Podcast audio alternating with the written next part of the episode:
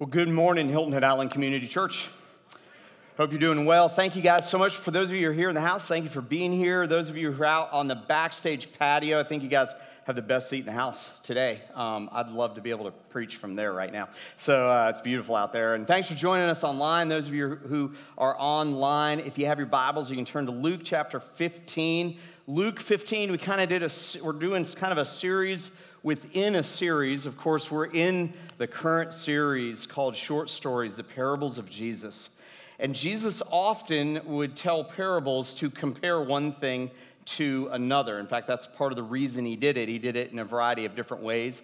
And most of the last part of his ministry, with everything publicly he did, he used parables or short stories to convey this a truth that he wanted to convey.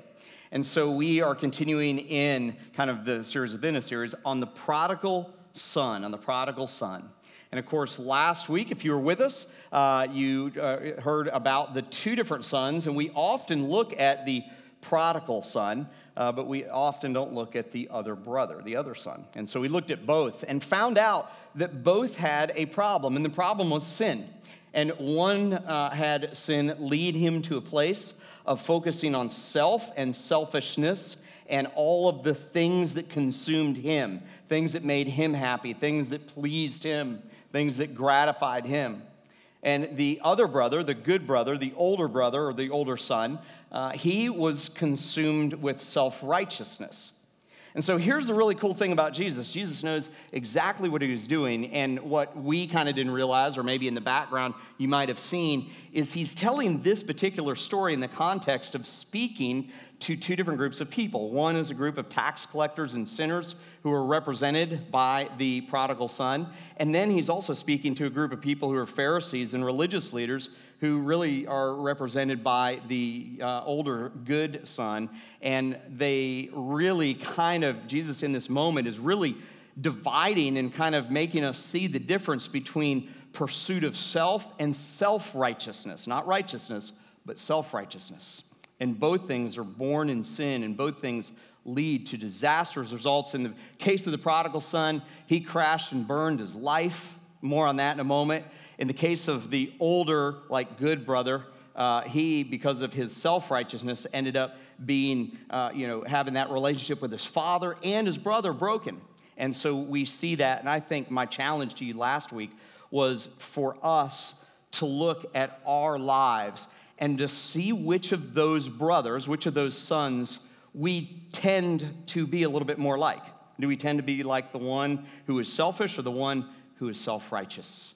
And so those are two things that we wanted to consider and we took a look at. But here's the amazing thing as we have just sang about the beautiful name of Jesus, which I love the beauty and the power in the name of Jesus. The Bible speaks of the power of just the name of Jesus. And it speaks of the beauty as we just sang about the name of Jesus. And we just sang about the idea of God, uh, God the Father sending Jesus to this world. And, and what he did on the cross was so incredibly merciful, it was so incredibly forgiving. And so, what we're going to see today as we talk about the Father in this chapter is something of mercy and grace that is absolutely astounding. It blows our minds how gracious and how loving and how forgiving the Father is. And I don't know about you, but I, for one, I need that kind of forgiveness. I need that kind of mercy. I need that kind of grace from God the Father. And the fact is, is that you and I, we struggle with rebellion. We struggle with going far from God. Even after we've accepted Him as our Savior, we may have that temptation or that inclination to, to stray far from God. And that's exactly what the prodigal son did. That's exactly what this younger son did. Jesus says he's telling this story. He tells the story that this son decided that he would, um, he would demand his father's money, demand an inheritance that he didn't deserve. He didn't deserve at the time, and he didn't deserve the amount that he was looking for. And the father gave it to him. The father gave it to him. He granted him his request. And the son took all of that money and went off to a foreign land and he got involved in, in just fulfilling the desires of his heart, this, this utter rebellion. And, and he, he, he fueled himself, he fueled those desires, he fed those desires, and he was all about what essentially amounts to uh, having fun, gratifying the flesh, uh, money, and, and sex, and everything that he wanted to be about. It was completely, completely a, an overspending, a moment of overspending, a, a season of overspending. And it ends up that he is destitute, that he's in this place where he's homeless and he's penniless. And he probably doesn't even have any food, the Bible indicates, when Jesus is telling this story, this parable. And he does what you and I often do at the bottom of the barrel, when things are as bad as they could get, he decides, I have no other what? Choice but to go back to my father. And he also does what you and I do. And on the way, I can just picture him kind of kicking the stones, going, What am I going to tell him? How am I going to present this? And he makes up what he's going to tell the father. And he is scared to death to return home. I want to ask you today have you ever had that moment? Maybe, maybe when you were a little kid and, and maybe you did something. Um, you did something that was just an act of utter rebellion. I, I, thought about having you raise your hands on this, but I thought it'd be a little bit unfair. Like, how many of you, you don't have to raise your hand on this, but how many of you ran away from home? Did you run, from, run away from home once or twice in your life? Um, I, know I had the desire to run away from home once. I just thought, man, cannot believe my dad is making me mow the lawn every single week. You gotta be kidding me. I'm too young for this. There's labor laws being broken here, right? Child labor laws. I'm running away from home, packing my bags, getting out of here. What was your act of rebellion as, as a child, as a teenager? Was it telling your parents that you were with a group of people that you weren't with? Was it telling them you were going to the home of someone that they knew really well, and in reality, you went to your boyfriend or girlfriend's house? What was your act of rebellion? Was it cheating on a test? I don't know. What was that act of rebellion? But uh, I don't know about you, but, but do you remember in that act of rebellion when you, A, either finally came to your senses, or B, even worse, got found out? That's my story right there with my dad. I remember multiple times. I remember thinking, there's no way there's no way he's ever going to forgive me. Forget mowing the lawn once a week. I'm doing it every day for the rest of my life. It's going to be pure punishment. I remember in college um, coming home, I think it was my sophomore year, and I, I got a D in an economics class. Only D I've ever had, only D to this day that I've ever had. And I was so embarrassed. I was so embarrassed. And here's the, here's the really sad part. I was embarrassed that I got a D. I even tried in the class. I, I kid you not, there were classes I got A's in that I didn't try in. But that class was just a difficult class for me. And, and side note here, the professor got fired the next year. So I'm just saying, it maybe wasn't all me. But I remember coming home that semester from college and thinking, uh, my dad, my dad is going to be so outraged this is it. I'm done. I don't know what he's going to do. He's probably going to take my car away. I'm going to have to walk to college, which is a long way away. It was actually in three states away. But anyway, I thought, you know, this is it, man. I'm done for. And my dad totally shocked me. I came home, told him, because I knew he was getting that day and age, you got, you know, your grades came in the mail. Do you remember that in college? Like you knew you were getting the bad grade and you would wait weeks for your parents to find out. That was horrible. What do I do? Anyway, so I went ahead and just told him. he took me out to eat. I was like, What are you doing? Seriously? We had a chat, we talked, and he reminded me of how much he loved me in that moment. And I was shocked. I was so incredibly surprised in that moment. I don't know if you remember that act of rebellion and what you thought had coming to you when you returned home. Or maybe you've seen someone in your life do the same thing, that they are so incredibly nervous about returning home. And that's what this boy was doing. He had gone out and he had spent everything on crazy, wild living. He had lavished upon himself all the gifts of the world. And here's what happened in the story that Jesus tells Luke 15, verses 20 through 24, is all we're going to take a look at today. Jesus telling this story, it says that he, he rose and he came to his father. This is the picture of someone who had been rebellious and returned to home. And he arose and he came to his father. But while he was still a long way off, his father, I want you to say this next, next word with me. His father did what? He saw him. And he felt, what's that next word? Compassion. And he ran and he embraced him. And I want to say the next word. He what? He kissed him. We're going to come back to that in a moment.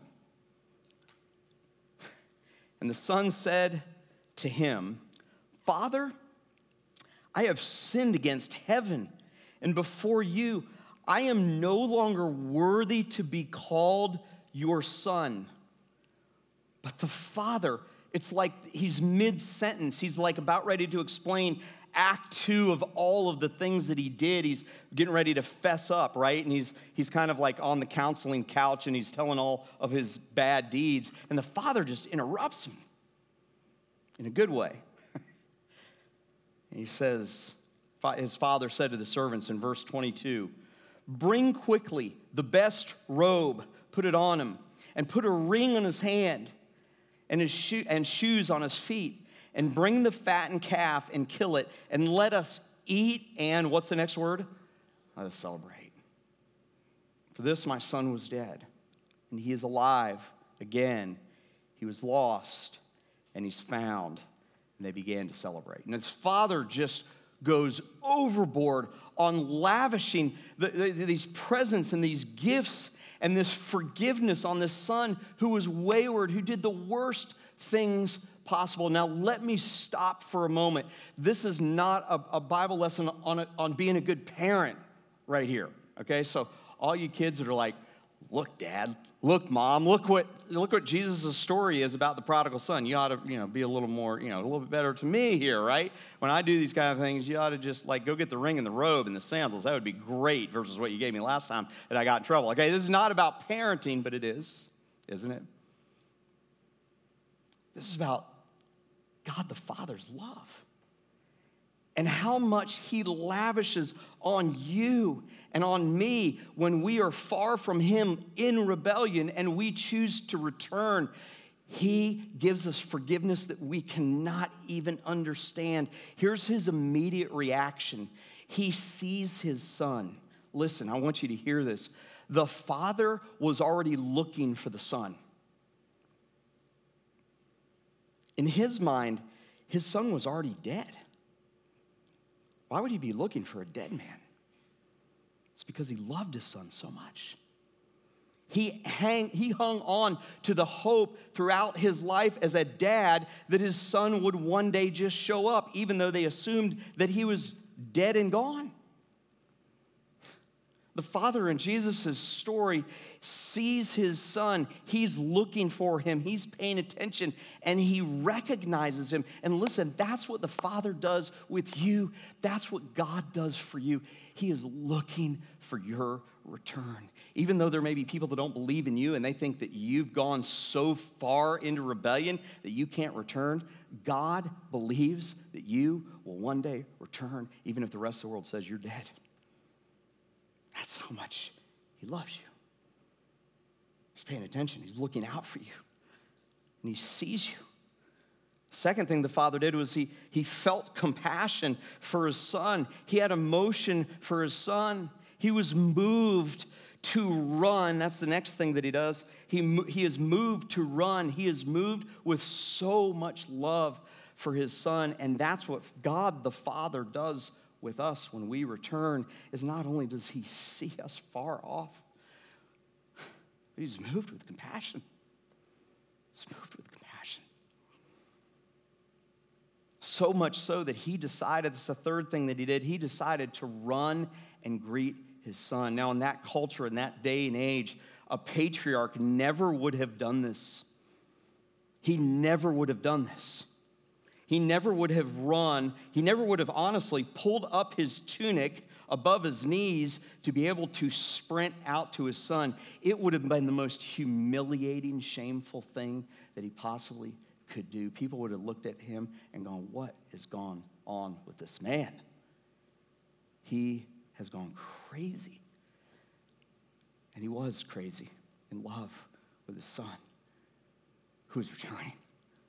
So much so that he would embarrass himself, he would shame himself to run to his son. And it's exactly what the father does. That's his, immediate reaction when you and I are pursuing a life that's not living, lived according to him, and we decide it is time. He doesn't care what the motive is, he doesn't care about the why. When we return to him and when it's sincere, he runs out to greet us. And Jesus' story even includes this one little phrase. It says he was a long way off. So he saw him. He had emotion for him. He ran to his son to greet him. One author says, Trevin Wax from the Gospel Coalition, he says this Here's the picture of salvation God running towards mankind with outstretched arms, not only to embrace us, but to take the nails reserved for our punishment.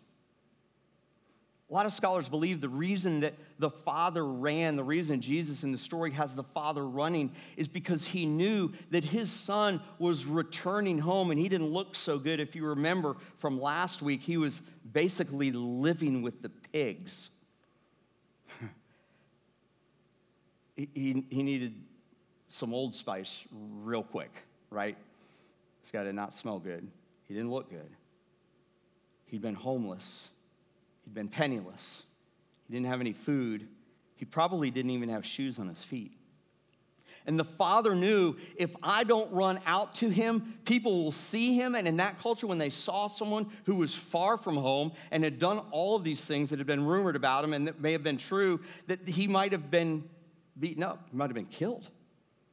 And so the Father runs to him, and that's what he does with you. And then the last two things that the Father does is it says that he embraced his son and he kissed his son. He was willing to be that shameful, that, you know, that slobbering father or mother, that parent that just is like, you remember that, remember those moments? My dad used to kiss me before I went to school. I was like, please don't do that.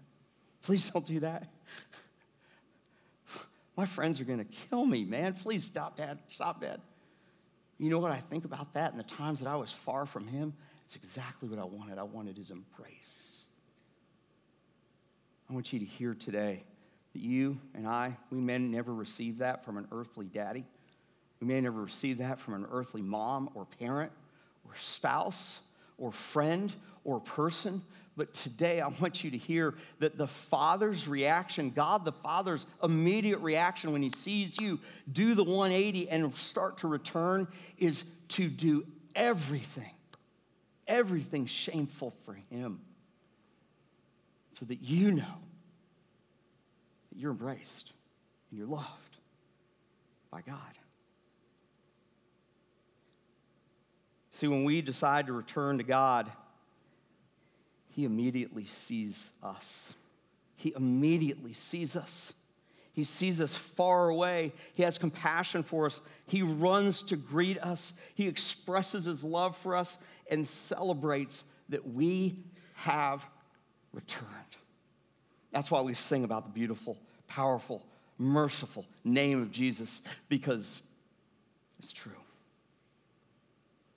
God sent him to do all those things that were shameful and embarrassing on the cross because he loves us so much. But not only do we see his immediate response, I want us to look at his generous reaction. We have the father's immediate response. He sees him, he runs out to him, he recognizes him, he loves him, and he embraces. But look at his generous response. I love this. He gives him a robe, he gives him a ring, and sandals. Now, let's be honest, in today's day and age, if that were us today, the story would fall flat. It's like, hey, just give me the money, right? Give me the money. Can you Venmo me? Like, just send me some Venmo. Zelle, I'm fine with Zelle. Like, just give me money, Dad. If you're gonna like lavish rewards on me, today it's not gonna be a robe or a ring. I don't know, maybe a ring, but anyway, and probably not sandals, not shoes. But each of those things represented something very significant. A robe in that day and age, it, it represented love, it represented love and grace.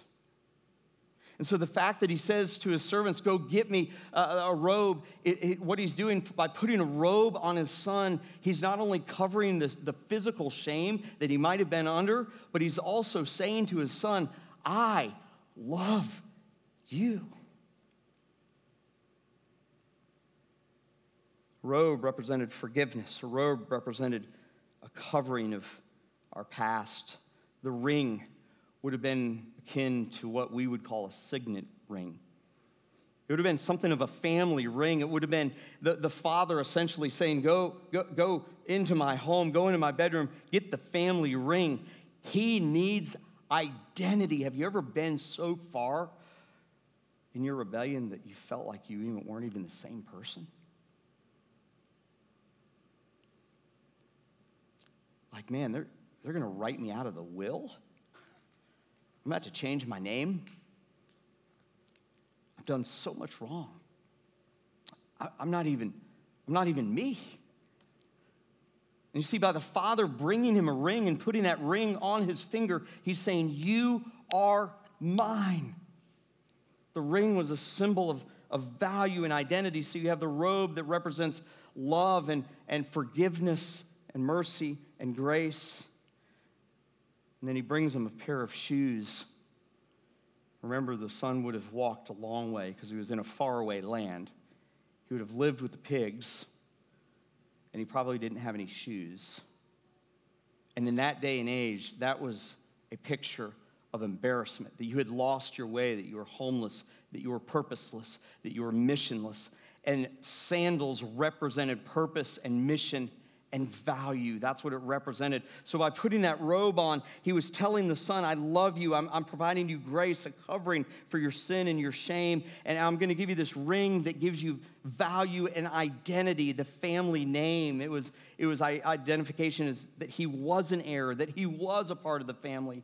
And those sandals represented mission, it represented purpose. It represented this that even though you've been a far, a long way off, you have a long way to go in your mission. And listen, I want you to hear, Christ follower, that when we return to God, that's what He does with us. He symbolically puts a robe on us and He says, You're covered in my sacrifice. Your shame is no more. Start living like you have no shame because I've covered it, the Father says. He puts a ring on your finger and it says the name of your family. It says that you are an heir to this family, that you have identity. And He puts sandals on your feet because Jesus is saying that you have a hope and a purpose, regardless of how far you've run from God.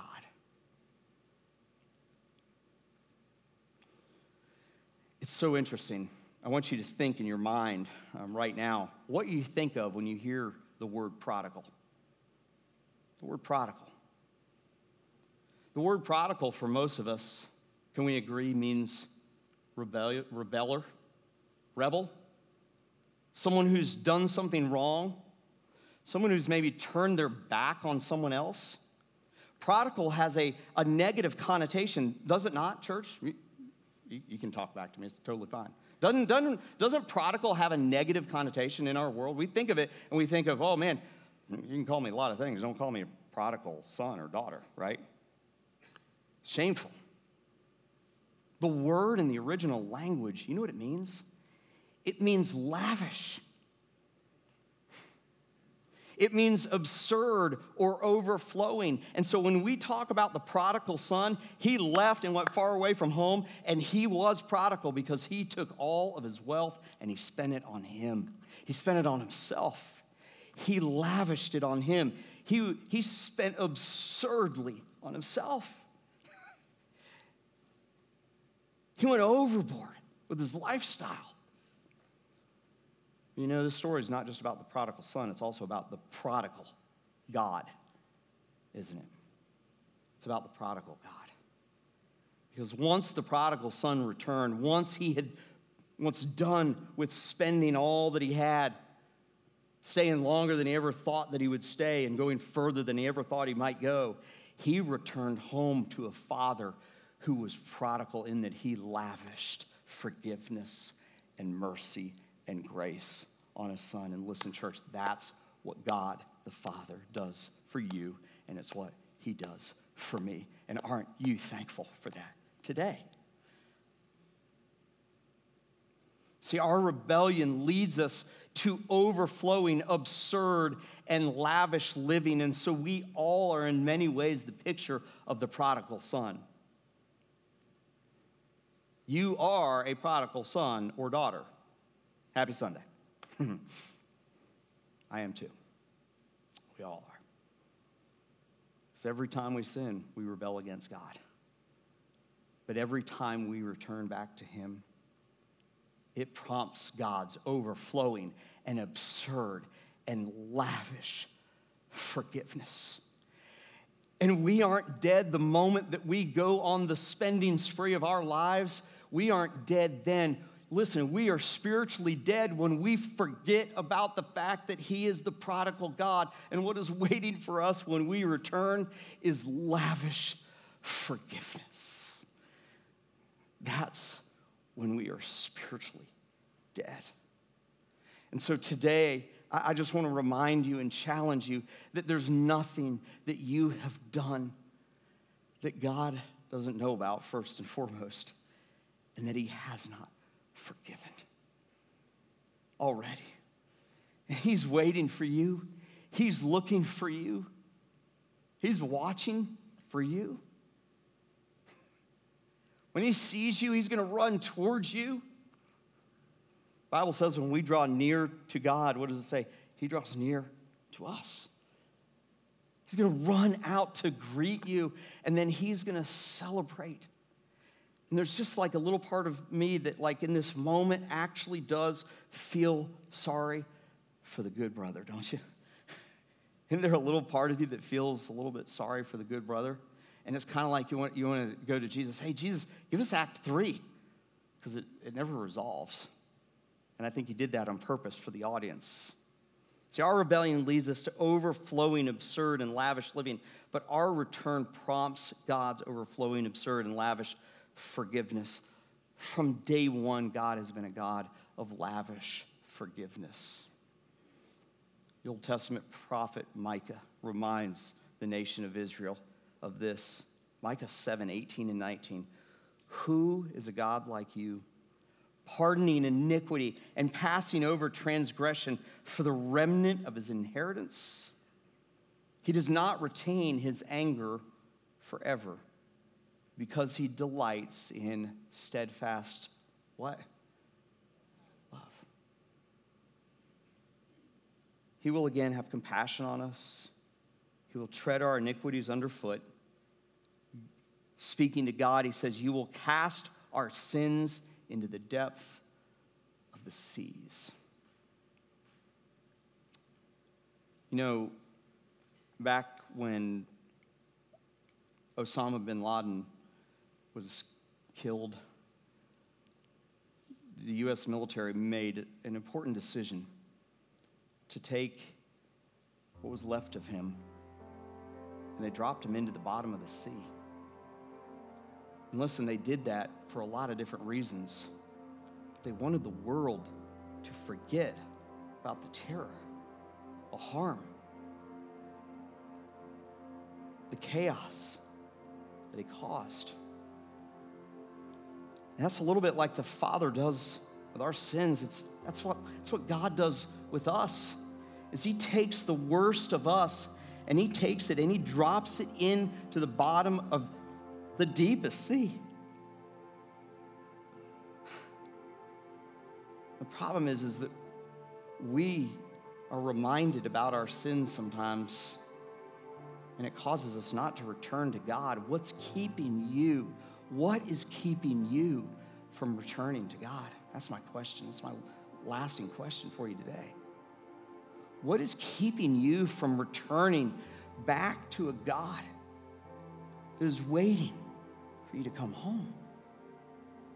It's waiting for you to make the first move.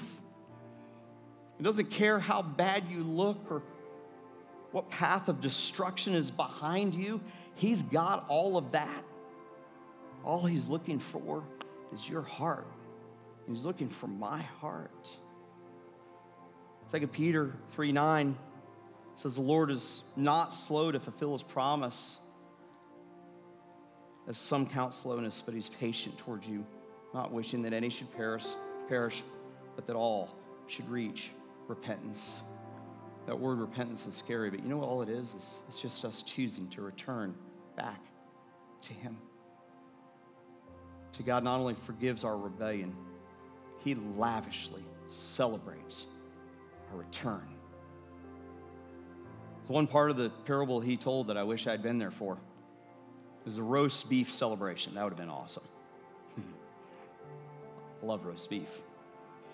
It would have been the finest of delicacy in that day and age that he brought to the table to celebrate his return. And God is there waiting because of what Jesus did on the cross to receive you home. What's keeping you? What's keeping you from returning to Him? Father, I pray that you would lead us and guide us in this moment. God, for those who, um, for today, they've been far from you.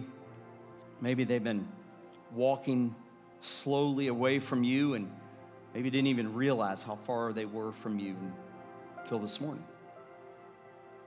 God, maybe they're, maybe they're inching along the path of destruction that would end up like the prodigal son ended up with a life of crash and burn. And Father, I pray that, that they would wake up and realize that there's really not much of a choice, that what they've been doing hasn't been working. But God, you're there waiting behind them with open arms.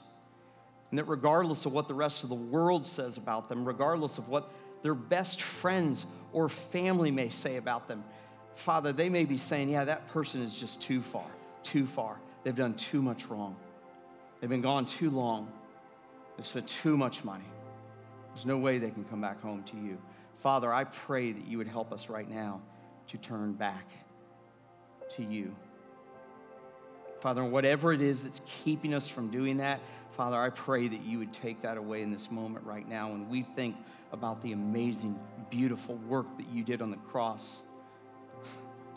Your full willingness to be shamed, humiliated, embarrassed, your body destroyed for us. God, we thank you for that mercy. We thank you for that love. God, I pray that we would, regardless of what we may think about our return, Father, I pray that we would just return back to you. Help us to have the courage and the conviction to get over whatever we may think is in the way, because you're right there. You're waiting with open arms. Thank you, Father, for the new identity. Thank you for covering our sins. Thank you that our mission is not yet complete and that regardless of how far we've gone, you are ready to receive us back to you. In Jesus' name, I pray. Amen.